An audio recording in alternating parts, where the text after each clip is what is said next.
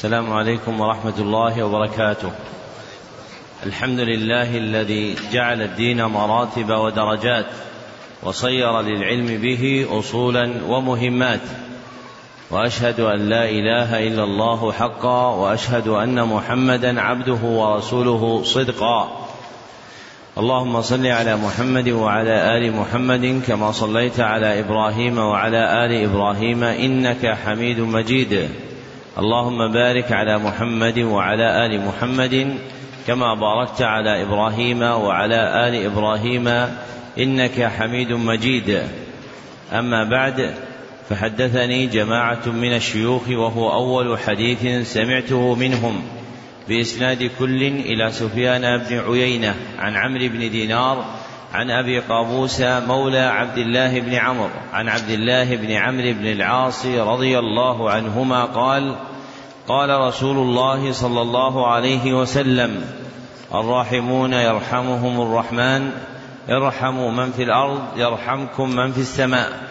ومن آكد الرحمة رحمة المعلمين بالمتعلمين في تلقينهم أحكام الدين وترقيتهم في منازل اليقين. ومن طرائق رحمتهم إيقافهم على مهمات العلم بإقراء أصول المتون وتبيين مقاصدها الكلية ومعانيها الإجمالية ليستفتح بذلك المبتدئون تلقيهم ويجد فيه المتوسطون ما يذكرهم ويطلع منه المنتهون إلى تحقيق مسائل العلم. وهذا المجلس الثالث في شرح الكتاب العاشر من برنامج مهمات العلم في سنته الخامسة خمس وثلاثين بعد الأربعمائة والألف. وهو كتاب المقدمة الفقهية الصغرى ثم يليه شرح الكتاب الحادي عشر وهو منظومة القواعد الفقهية ثم يليهما بإذن الله المجلس الأول من شرح الكتاب الثاني عشر وهو كتاب الورقات في أصول الفقه للعلامة عبد الملك بن عبد الله الجويني رحمه الله. وقد انتهى بنا البيان في الكتاب الأول منها إلى قوله فصل في سجود في سجود السهو. نعم. بسم الله الرحمن الرحيم. الحمد لله رب العالمين والصلاة والسلام على أشرف الأنبياء والمرسلين نبينا محمد وعلى آله وصحبه أجمعين.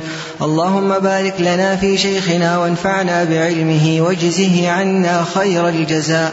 قلتم أحسن الله إليكم فصل في سجود السهو وهو سجدتان لذهول في صلاة عن سبب معلوم ويشرع لثلاثة أسباب زيادة ونقص وشك وتجري عليه ثلاثة أحكام الوجوب والسنية والإباحة.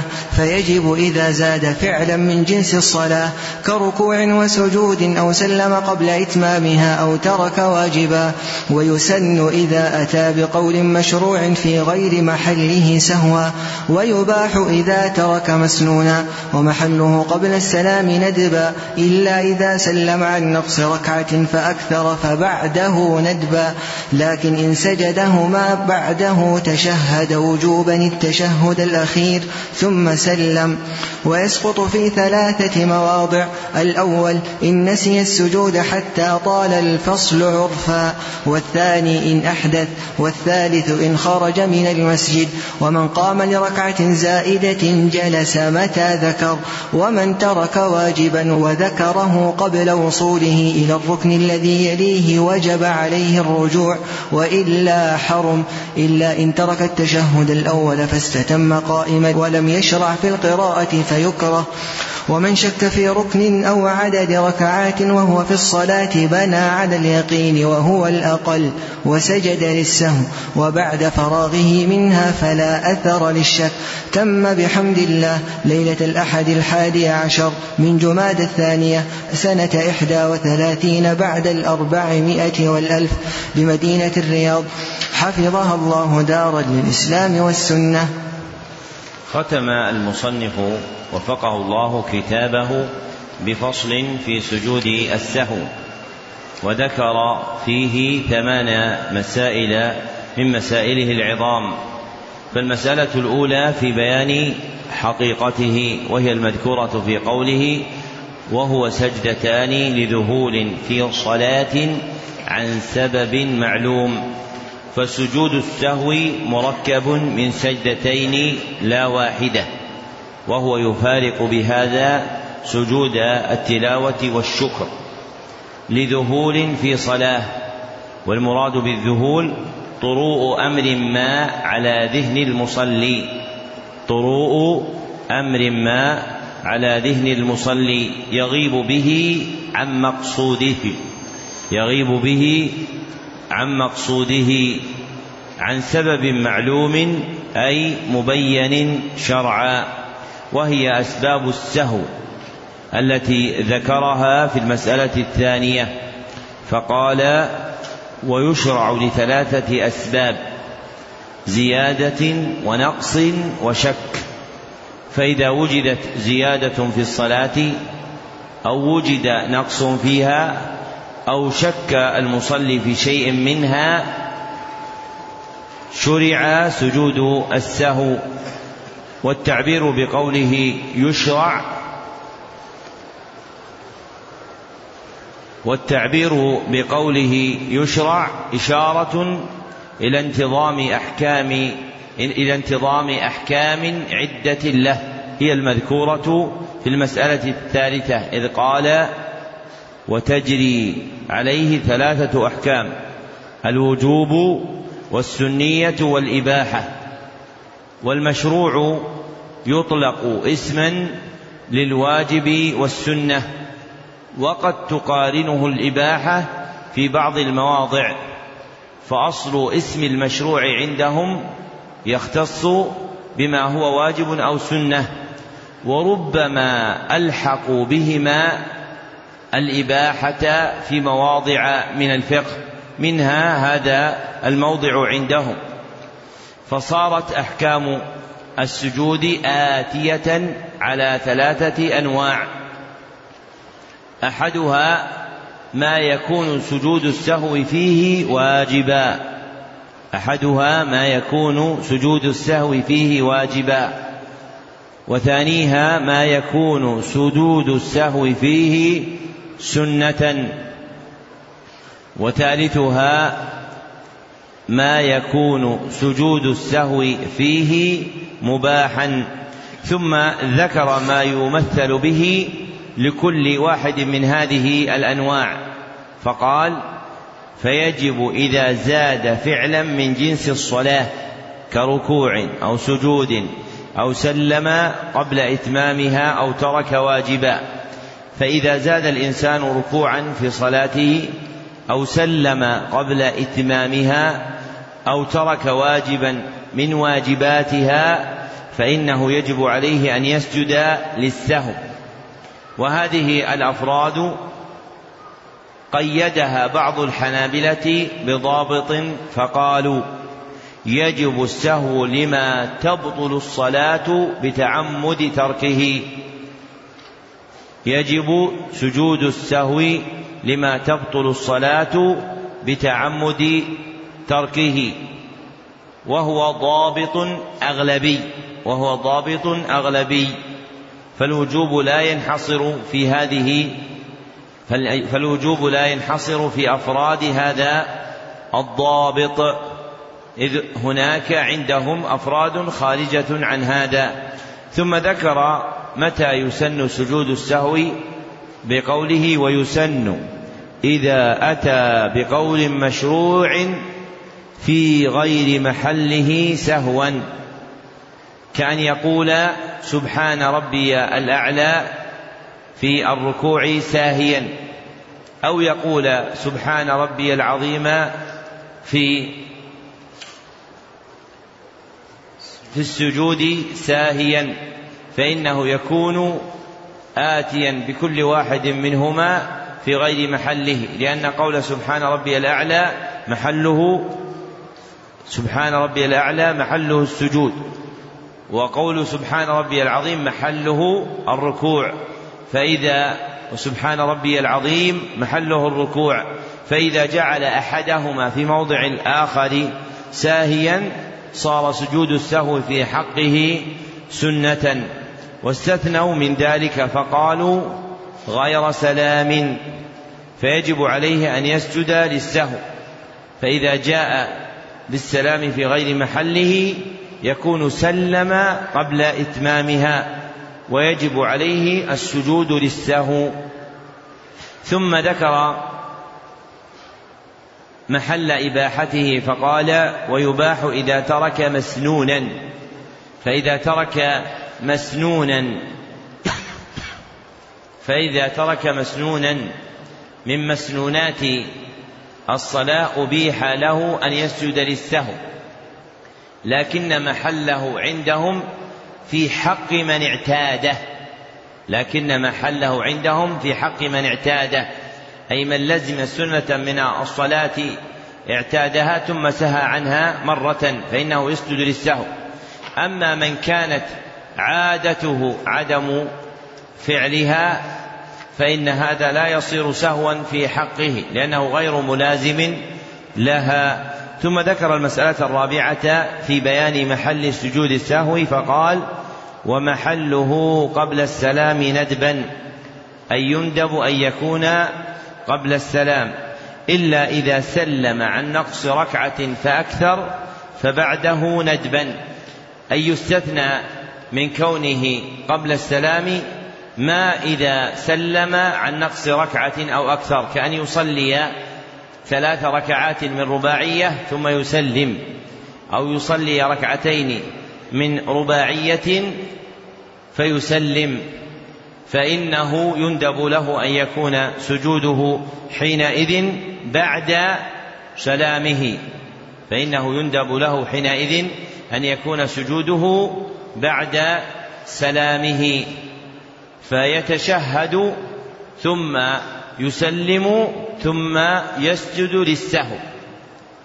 لكنه إذا سجد للسهو حينئذ عند الحنابلة فعليه تشهد أخير ثم يسلم بعد. فإذا سلم من نقص ركعة أو ركعتين فأتم صلاته فيسلم ثم يسجد للسهو سجدتين ثم يتشهد تشهدا أخيرا ثم يسلم. والراجح أنه لا يلزمه تشهد أخير ولا ما بعده. فيكفيه أن يأتي بسجدتي السهو بعد السلام. ثم ذكر المسألة الخامسة وبين فيها متى يسقط سجود السهو. فقال ويسقط في ثلاثة مواضع. الأول إن نسي السجود حتى طال الفصل عرفا. والمعتمد في تعيين طول الفصل وقصره هو العرف.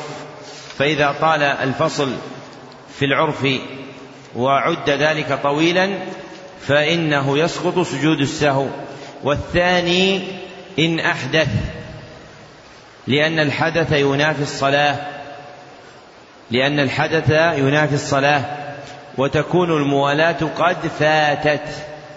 وتكون الموالاة قد فاتت. والثالث إن خرج من المسجد مفارقا له. إن خرج من المسجد مفارقا له. فإذا خرج من المسجد الذي صلى فيه وبرز منه فإن سجود السهو يسقط في حقه. ثم ذكر المسألة الخامسة فقال ومن قام لركعة زائدة جلس متى ذكر؟ لأنه يحرم عليه أن يزيد في الصلاة ما ليس منها. فإذا قام لخامسة في رباعية فإنه يجب عليه أن يجلس متى ذكر. وكذا إذا قام إلى ثالثة من ثنائية كفجر فإنه يجب عليه أن يجلس. ومن ترك واجبا من واجبات الصلاة وذكره قبل وصوله إلى الركن الذي يليه وجب عليه الرجوع وإلا حرم. أي إذا وصل إلى الركن الذي تركه حرم عليه الرجوع فإن كان قبله لم يحرم. فلو أنه نسي ركع ركوعه من الركعة الأولى ثم وصل إلى نظيره في الركعة الثانية.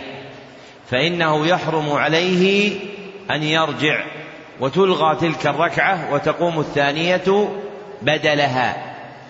أما إن تذكره قبل وصوله إلى الركوع كأن يذكره عند شروعه في القراءة فإنه يرجع فيأتي بالركوع فما بعده ثم يشرع في الركعة الثانية. واستثنوا من ذلك المذكور في قوله إلا إن ترك التشهد الأول فاستتم قائما ولم يشرع في القراءة فيكره أي يكره له أن يرجع فإذا كان تاركا التشهد الأول ثم قام منتصبا ولم يشرع في القراءة فإنه يكره حينئذ أن يرجع. وتقدم أنه عند الحنابلة إذا شرع في القراءة فإنه إيش؟ يحرم عليه أن يرجع. ومن قام من التشهد الأول في المذهب له ثلاث أحوال. ومن قام من التشهد الأول في المذهب له ثلاث أحوال.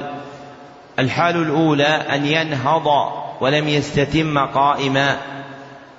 أن ينهض ولم يستتم قائما فيجوز له الرجوع. والحال الثانية أن ينهض ويستتم قائما لكنه لا يشرع في القراءة لكنه لا يشرع في القراءة فيكره له الرجوع فيكره له الرجوع. والحال الثالثة أن ينهض ويستتم قائما. أن ينهض ويستتم قائما ثم يشرع في القراءة. فهذا يحرم عليه عندهم أن يرجع. فهذا يحرم عليه عندهم أن يرجع. ثم ذكر المسألة السابعة فقال ومن شك في ركن أو عدد ركعات وهو في الصلاة بنى على الأقل وهو بلى بنى على اليقين وهو الأقل وسجد للسهو. فإذا شك الإنسان في شيء من صلاته أصلى اثنتين أم ثلاثة فإنه يبني على اليقين وهو الأقل. والراجح أنه إن أمكنه الحكم بغلبة الظن اتبع ذلك. فإذا شك أنه صلى اثنتين أم ثلاثة وغلب على ظنه أنه صلى ثلاثا فإنه يعمل بما ترجح عنده. وإن لم يمكنه ترجيح شيء عنده واستوى الشك فيهما فإنه يبني على الأقل لأنه المتيقن. ثم ختم المسألة بالمسألة الثامنة فقال وبعد فراغه فلا أثر للشك. أي إذا فرغ من صلاته ثم طرأ عليه الشك بعد صلاته فإن الشك لا يؤثر فيه. وقاعدة المذهب في الشك أنه لا يؤثر في محلين. وقاعدة المذهب أنه وقاعدة المذهب عند الحنابلة في الشك أنه لا يؤثر في حالين. الحال الأولى بعد الفراغ من العبادة. فإذا فرغ العبد من عبادته ثم شك فيها بعد تمامها فلا عبرة بهذا الشك ولا التفات إليه. فلا عبرة بهذا الشك ولا التفات إليه. والحال الثانية أن يكون ممن يغلب عليه الشك في عبادته. أن يكون ممن يغلب عليه الشك في عبادته. فيكون كثير الشكوك. فيكون كثير الشكوك. فهذا لا يلتفت إلى شكه.